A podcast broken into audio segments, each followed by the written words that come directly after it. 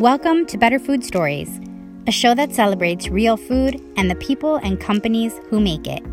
I'm your host, Audrey Greenhoff, and in this podcast, I'm sitting down with the entrepreneurs behind some of today's most innovative food brands to find out what it really takes to make it in this highly competitive space.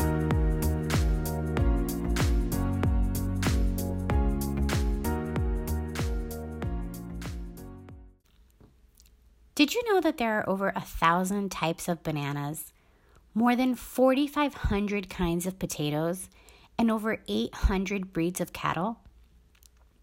So, why is it that most of us, yes, even the most adventurous of foodies, have probably never tried even a fraction of these foods? Today's guest, Eric Oberholtzer, is here to talk to us all about this food diversity challenge. Eric is a chef and the founder of popular healthy food chain Tender Greens. And through his latest initiative, Food Forever, he is teaching people about food and agrobiodiversity and the effects it can have on our health and the health of our planet. In my conversation with Eric, we discuss what exactly is food biodiversity and why is it a key factor in improving major problems like climate change?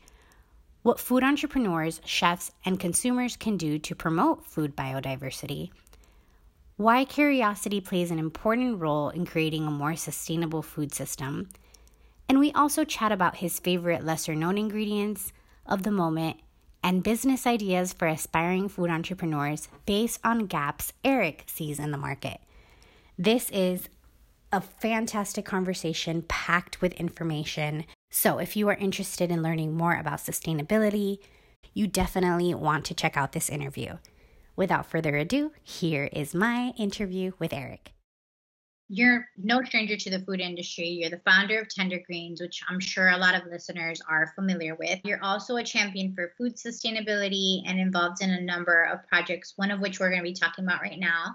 So, why don't we talk about your latest initiative, Food Forever? Yeah, uh, Food Forever is an effort um, to really uh, bring awareness to the importance of agrobiodiversity in the in the food system, uh, and it was really uh, driven by the Crop Trust, which manages the global seed vault that some people might have heard of, and the 11 international vaults around the, the world, and and and then this network of uh, seed exchanges and and and seed banks around the world, and and they're really missioned with preserving the world's crop diversity, which gets really dense and heavy. But you know, Food Forever is this larger tent that invites various stakeholders from around the world, uh, including the United Nations, um, to to work together towards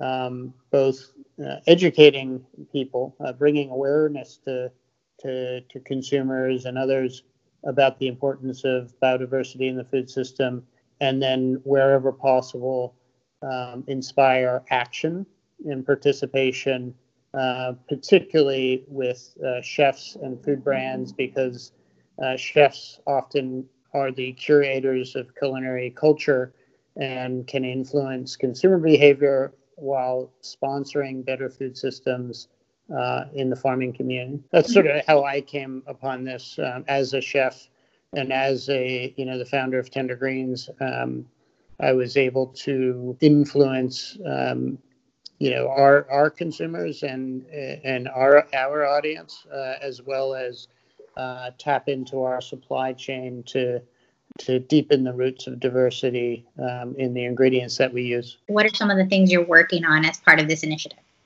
So, you know, I uh, I am now with uh, Cohere, which is uh, both a branding and marketing uh, firm based here in Philadelphia, um, but also we have an advisory uh, function where I work with uh, founders, um, primarily in the in the plant-centered space uh, who are looking to refine their supply chain and uh, scale their businesses.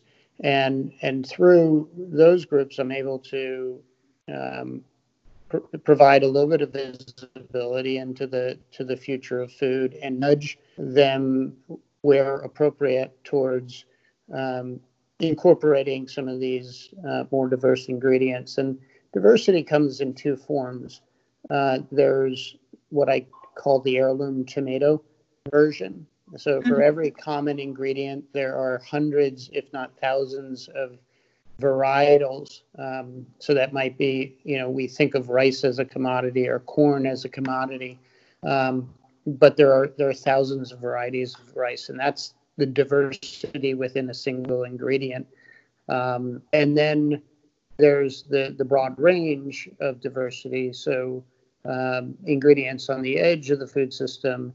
Uh, so think about fonio and amaranth and um, and finger millet, um, all um, ingredients that many people have never heard of or worked uh, with commonly, um, but they they could be the next quinoa or açaí. Why do you think it's so important for, especially for these ingredients that you mentioned are on the edge? What why do you think is so beneficial for uh, both chefs and consumers to know about and utilize these lesser known ingredients? Yeah, so so it's important to chefs because um, what is packaged in, in this diversity is um, diversity in flavor, in texture, um, which provides just broader culinary range. Um, and as chefs, we're always looking for, for new ingredients and uh, you know ingredients that might inspire us.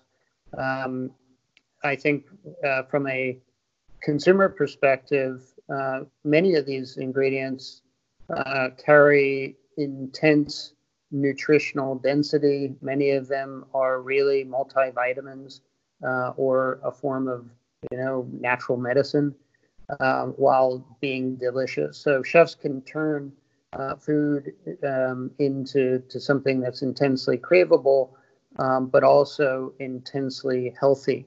Um, and that is important to the wellness of, of, of diners and consumers. Um, but it goes much deeper than that. Um, if we rely on, on just a few crops or ingredients, then we're at risk of uh, complete system failure, crop failure. And, you know, we're sitting here in this, in the middle of the COVID pandemic, which has essentially shut down the entire world economy. Well, mm-hmm. imagine if uh, there were a um, a disease that that impacted corn, uh, and suddenly the w- world corn supply collapsed, um, or or rice or wheat. Um, if you don't have a diverse, resilient, um, uh, you know, seed system, then there's not much to combat um, crop failure. And massive crop failure could cause um, massive hunger, massive disruption in the food system. Um, so the more diversity we have, the more leverage we have to, uh, or tools to, to navigate an ever-changing climate, um, and and also um, an ever-changing uh, economic system uh, that um, that we need to have uh, some level of uh, resilience to to survive to feed the next 9 billion people. Absolutely. And I think as food consumers, more people are starting to become aware of our own responsibility, the effect that we have on the whole system. There is so much information out there available to food consumers, and a website like Food Forever is a good place to start. What are some of the ways consumers can educate themselves, and what are some of the first steps you think are most impactful in taking meaningful action?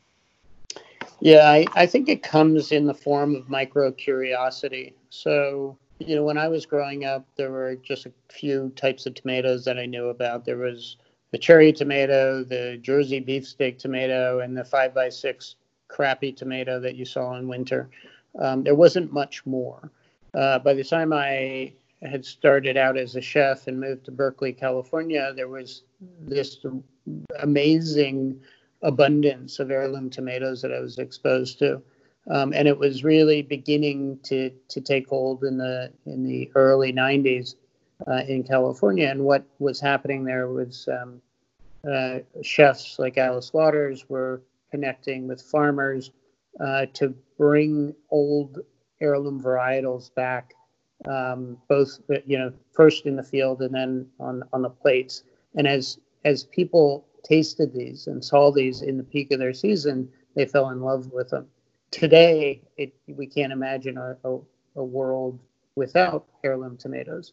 So I think for consumers to to stay curious and to look for those uh, unusual uh, ingredients, even if it's a if if it's a a common ingredient, a cucumber that looks like a lemon, for example, in the peak of season is going to be much different than your your standard cucumber. And then in the same way, you know, 10, 15 years ago, nobody knew how to pronounce quinoa. They didn't know what to do with it. It showed up on, you know, occasional hippie menus or whatever. And now we can't go anywhere without seeing quinoa in, in many forms. Um, so the curiosity um, for ingredients that we've never heard of that might end up being part of our our daily diet at some point, um, and offer uh, textures, flavors, and nutritional uh, density that's going to make our lives more interesting, more vibrant, um, is a way to continue this um, ever uh, amazing journey of food curiosity and develop a positive relationship with food where do you recommend people go to um, purchase these different types of ingredients? Yeah, I, I think um, the the farmers markets are always great because the the farmers that are oftentimes at the markets are are the ones who are on the progressive edge of of the food system. So oftentimes they're introducing new varietals um, or, or new ingredients um, to differentiate themselves. Um, so that's a, a, as a chef, that's often where I go to see what farmers are are growing uh, successfully and and then play with them. Uh, alternatively, you can go to you know markets like Whole Foods or Mom's Market or Erewhon you know are dedicated to um, you know food that is diverse, interesting, and oftentimes um, a little bit esoteric uh, in the moment, but they they believe that there's there's uh, there's this opportunity for for an ingredient to um, to be you know broadly um, accepted by by consumers, and they start um, with with those who are who are most curious. And right now, you know, the two that I'm most interested in uh, would be fonio, which is out of West Africa. It's a super grain. It's uh, inherently gluten free and really easy to use. It, it, cooks up exactly like couscous, so it's uh, it's very easy to to work with. Um, and then amaranth, which um, you know in this period of COVID, uh, I've been using amaranth flour, uh, which is originally out of Mexico, for for pancakes and breads and other things. Again, also gluten free for those people who you know who care about that, uh, but really really interesting in flavor um, and easy to swap out with uh, with common wheat flour.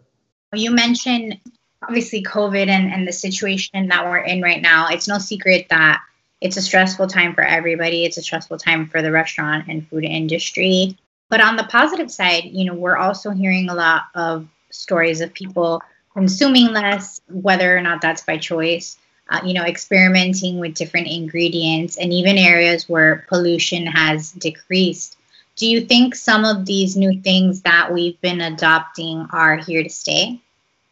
Yeah, I, be- I believe so. I you know, I, I think if this had been a two or three week pause, then everybody would have rushed back to where, you know, wherever they left off. Uh, but we've been given, you know, I think we're in week eight or nine now. Um, we've developed uh, new rituals, new behaviors. Um, and, and everybody I talk to, and, and myself included, uh, finds far more good in all this than bad. And mm-hmm. and that's not to dismiss those who are are suffering or have been sick or are are challenged by by isolation or their businesses or their jobs have evaporated. Uh, I think there's a lot of pain and suffering in this this whole thing, but um, it has given some relief to the planet, um, and it has given us all a moment to to reprioritize and really think about what what matters. And um, you know, growing up for me was um, was simpler, and we didn't go out to eat all the time. We cooked at home. My mom did, um, and and I think a lot of people are are finding joy in in in cooking and eating uh, at home, and and I think there might be a, a balanced return to um, eating out, but uh, a lot a lot of us, and again, I'm a chef, so I like to cook at home anyway, but um, you know, there's this whole fa- fascination with uh, sourdough. um, and people are experimenting with that. Others are, are fermenting, and uh, others are, you know, making their own pasta. Uh, lots of people are gardening or raising chickens. And the more connected we come with our food, the deeper the relationship we have with our food that's positive, the more likely that's going to be sustained because it's so important and so magical. So I think there's a lot of good in this. I, I think um, there's a there's a real chance that um, many of us will will be changed for forever um, and for in many ways the better.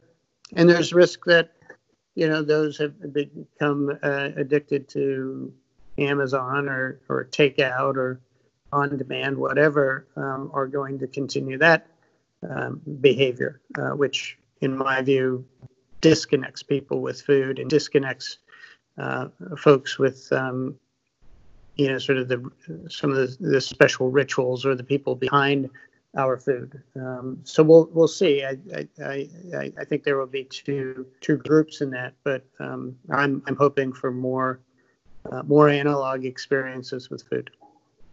Absolutely, I agree with you. And I've even noticed in the local markets in my area, I live in South Florida, there is no all purpose flour anywhere. There is no yeast anywhere. So I really believe people are are curious and are experimenting and trying out different things while they're at home. Yeah, absolutely. So I'd love to talk a little bit more about your journey. How did you end up working as a chef and in the restaurant industry?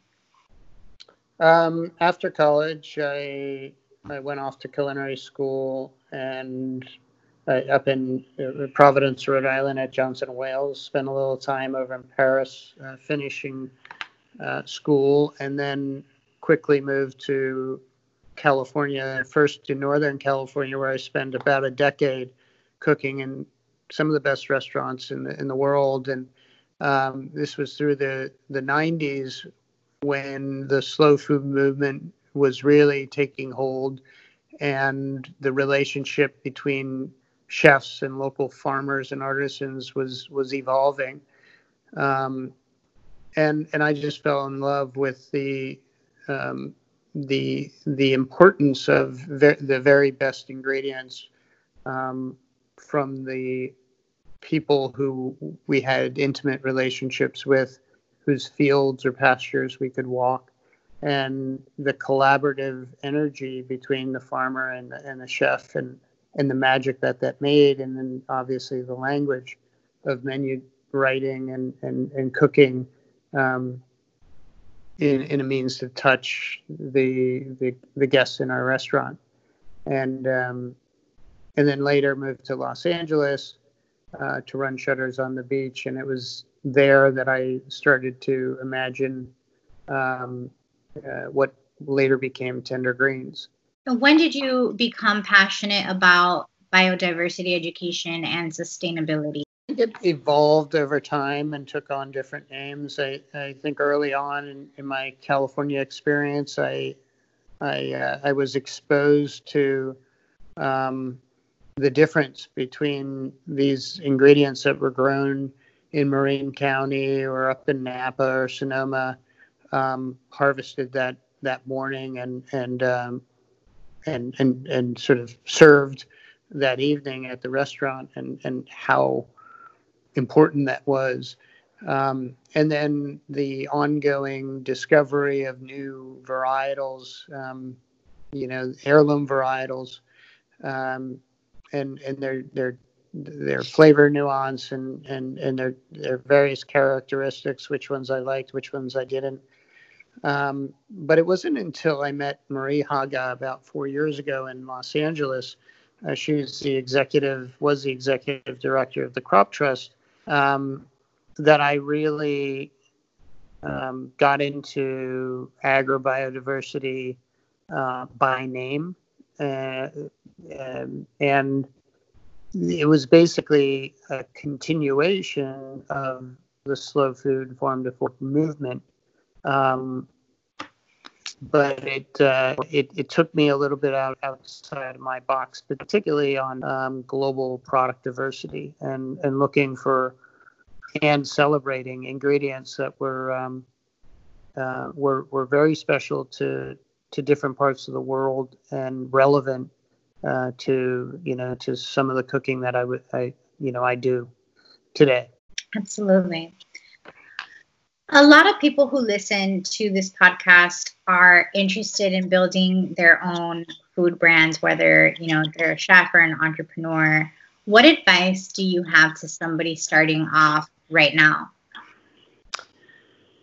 Well, I think the, the key for any entrepreneur is either to look at, uh, for a gap in the market and, and try and fill it um, with something that uh, you know people you believe need that that is an actual gap and an actual need and you never know until till you till you try. And that's what we did with tender greens. We saw a gap between high end and low end and and and and filled it. And and you know fortunately we were right and uh, there was a there was a big demand there um, the other one is to to look at problems you know what are the problems that nobody seems to be solving for and find a solution um, and monetize it so uh, that could be um, you know, it could be a number of things. You know, we have, uh, we, we do have a problem with uh, um, food access. Uh, so, you know, some of these things that we're talking about are still somewhat of a privileged experience. Um, so, you know, how do we solve for um, for for access and hunger? Um, how do we solve for uh, food related illness? So, type 2 diabetes, obesity, etc. Um, and and some of that might be in the in the form of uh, you know making coming up with a product that uh, is similar to what's making people sick, but actually is is healthy healthy for them. So it has to be delicious. Uh, it has to be craveable. It has to be affordable. It has to be accessible and by the way, it's just exponentially healthier than than you know the common version.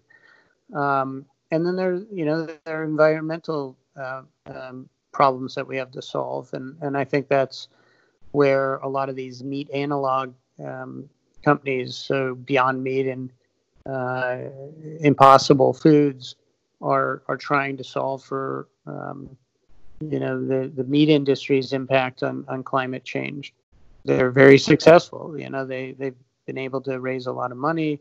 Uh, Beyond Meat um, IPO'd, and they're introducing uh, people to plant-based eating who otherwise probably wouldn't, you know, would turn their nose up to it.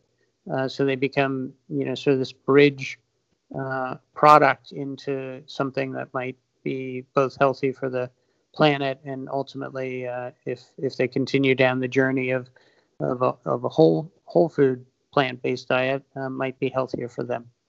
As far as educating consumers, you know, if you're an entrepreneur or or a chef behind, say, one of these companies like a Beyond Meat, do you think that the product itself and and just by you talking about its benefits is educating the consumer, what kind of strategies do you have um, if you are introducing kind of a new ingredient to the market?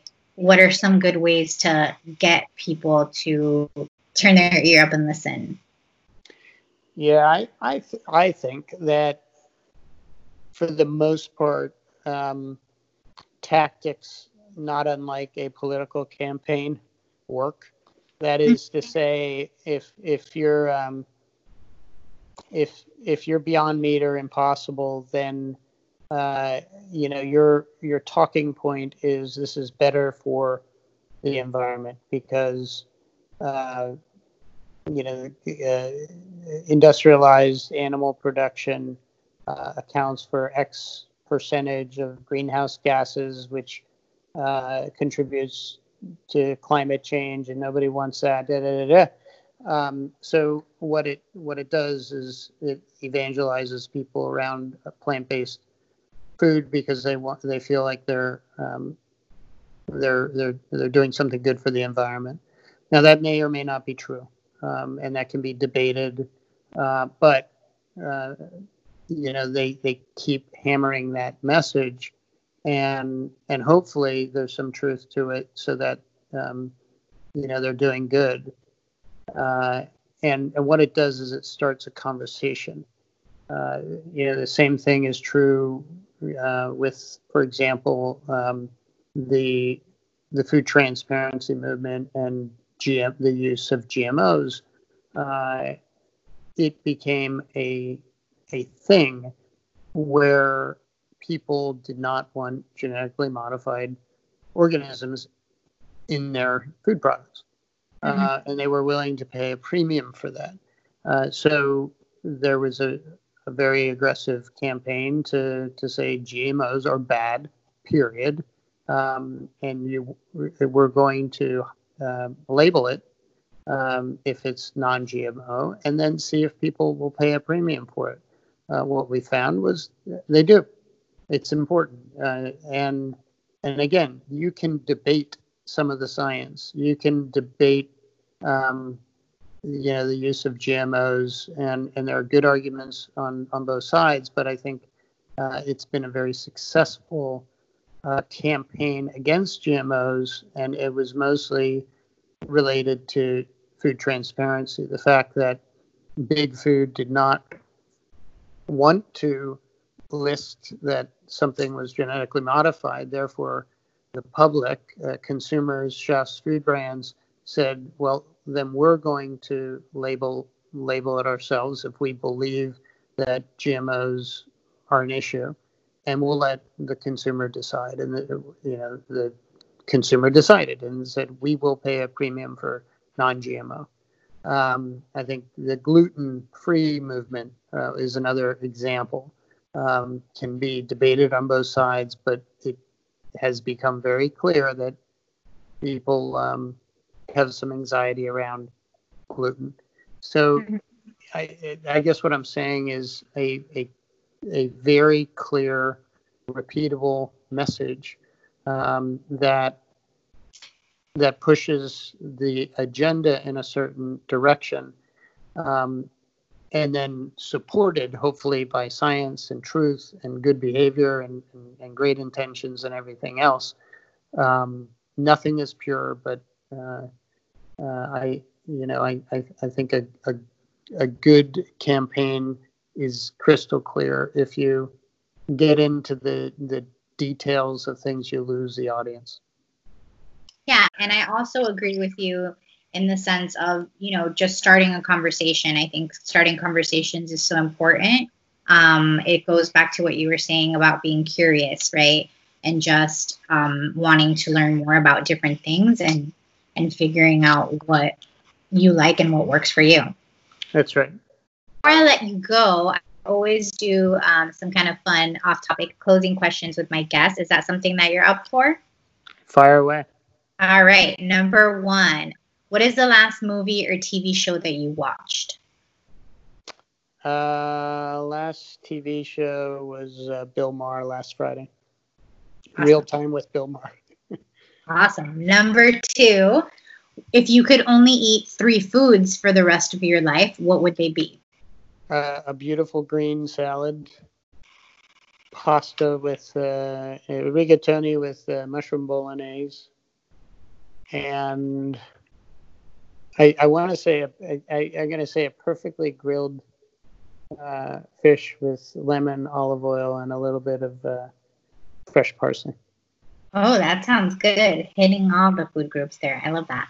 Number three, where is your favorite place that you've ever traveled? That's a good question. Uh, traveled some nice places. I'm going to say Belize. Oh, okay. That's a good one. Did you do any snorkeling while you were there? Yeah, it's a perfect place uh, uh-huh. for snorkeling. Okay, number four. What's one thing most people wouldn't guess about you? Uh, I have been meditating twice a day for the last 30 years. Never missed a day. That's incredible. How long do you meditate for? Uh, 20 minutes in the morning and then 20 minutes uh, in the afternoon. Wow, that's incredible. I love that. If you want to learn more about Food Forever and the work that Eric is doing through this wonderful initiative, you can visit foodforever.org. That's food, the number four, ever.org.